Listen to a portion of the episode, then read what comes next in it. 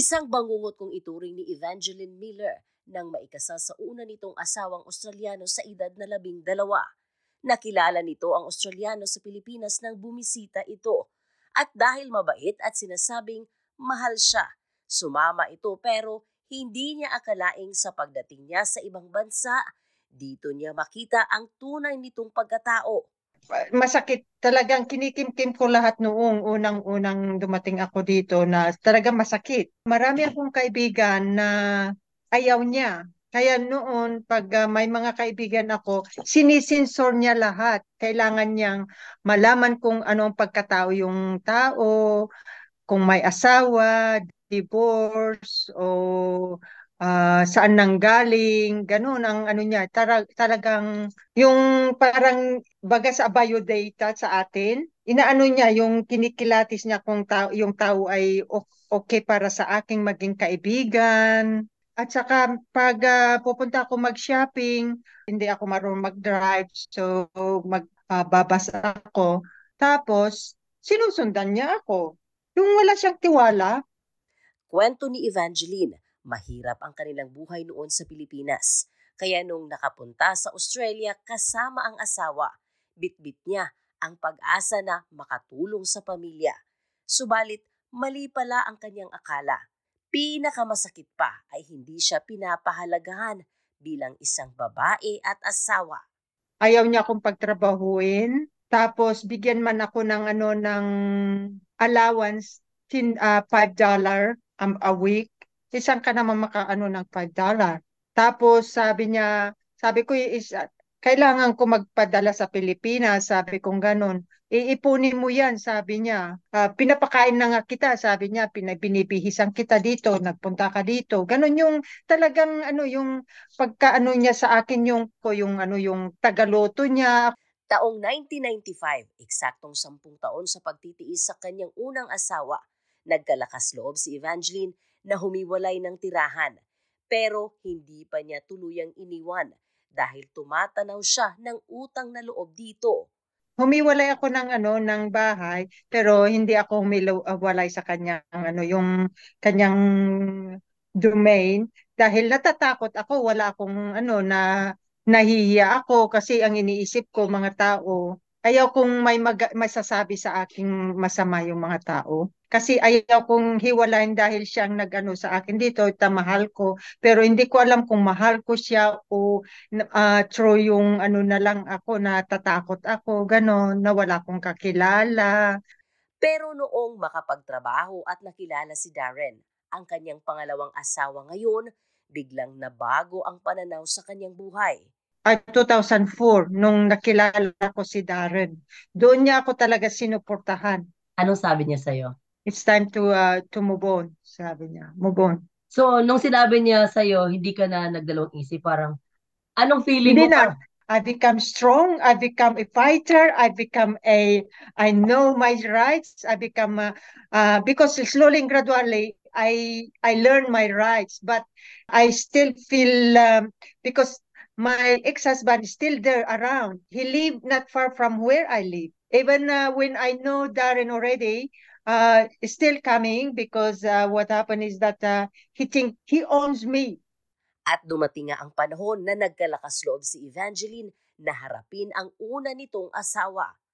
It's time. It's time to move on. Ayaw ko na ang ginagawa mo sa akin. Ayaw ko na ang mga ano, mga pinagmumura mo ako, uh, binubugbog mo ako, sinasaktan mo ako, nasa, sumasakit na lahat ng ano katawan ko sa kakaano mo sa akin, panglalait mo. Masakit ang katawan ko sa pangbubugbog niya, masakit ang ano yung utak ko sa listening to what he's telling me, yung mga talagang parang ganun ako, walang ano, parang tingin ko na sa aking sarili na nahihiya ako, natatakot ako, ganun. Taong 2008, Nagpakasal si Evangeline sa pangalawa nitong asawa na si Darren Miller na isang Navy. Mulat uh, sa pool na nagkakilala kami, nandoon siya. Pag uh, ano, tumatawag siyang every uh, four, five times a day.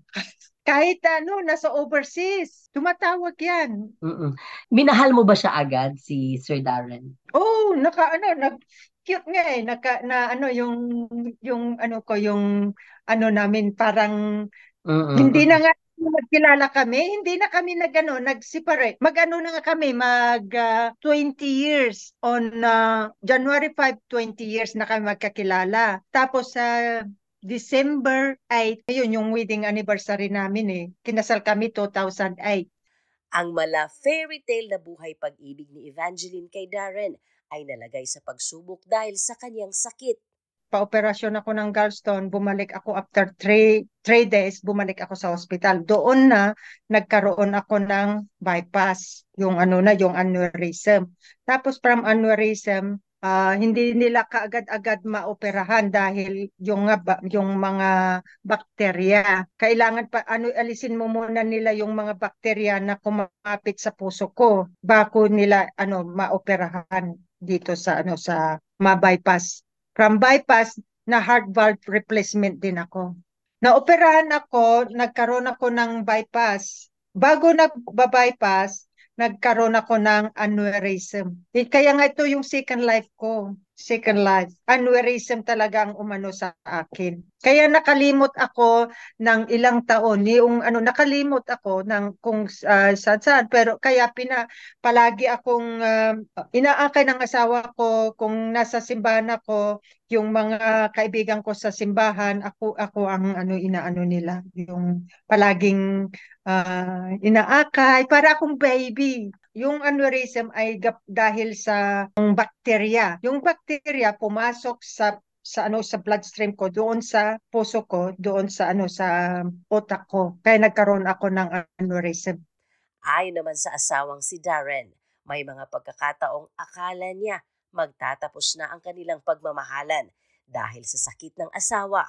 uh, you know, I'm very grateful to God and the doctors for um, what they achieved and, and helping her through this bad time because um, there was a time there we didn't thought she she was going to make it.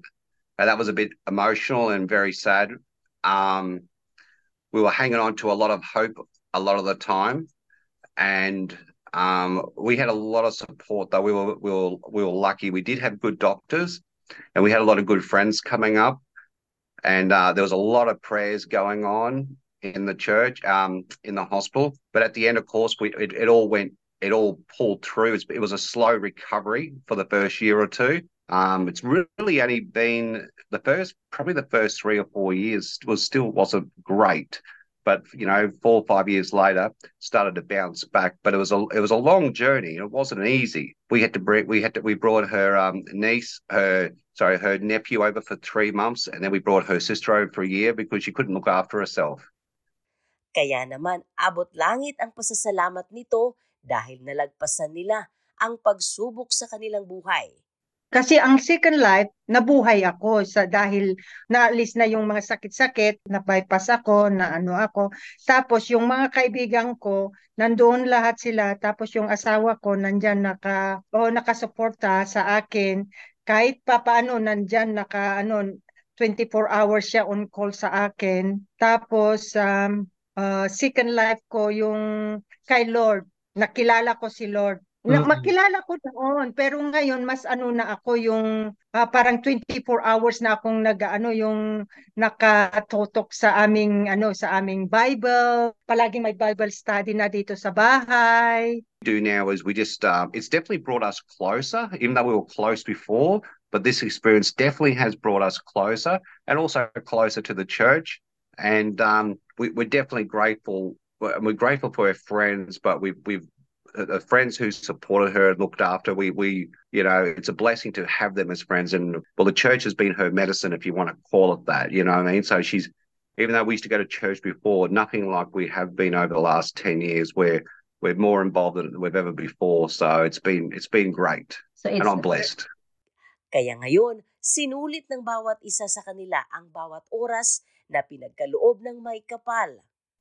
Thanks I thanks the Lord na nandoon siya nakasubaybay sa akin, sa aking pamilya, sa aking asawa na pagkabait-bait niya sa akin, pagkabait niya sa aking pamilya, sa mga sa church, sa mga kaibigan ko, nandoon siya palaging ah, ah, 100% siya sa ah, na attention sa akin sa pagsusuporta.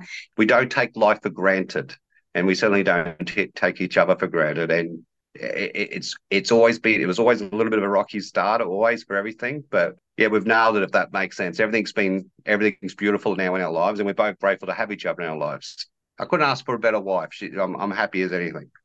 Ano man ang buhay na tinatamasa ngayon ni Evangeline, inaalay niya ito sa Diyos at buong pusong pinapasalamatan na nakilala niya ang taong tunay na nagmamahal at nagpapasaya sa kanya. My greatest gift in life is my husband, Darren Millar.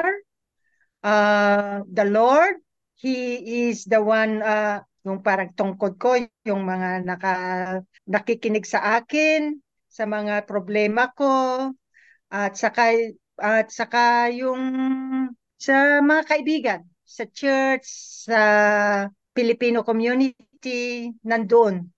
Pag naririnig ko na yung mga boses nila ka, nila mga ano mga kaibigan ko lalo sina sila yung sa Filipino community nabubuhay ako Tell her I love her at least four or five times a day when I ring her up or I see her.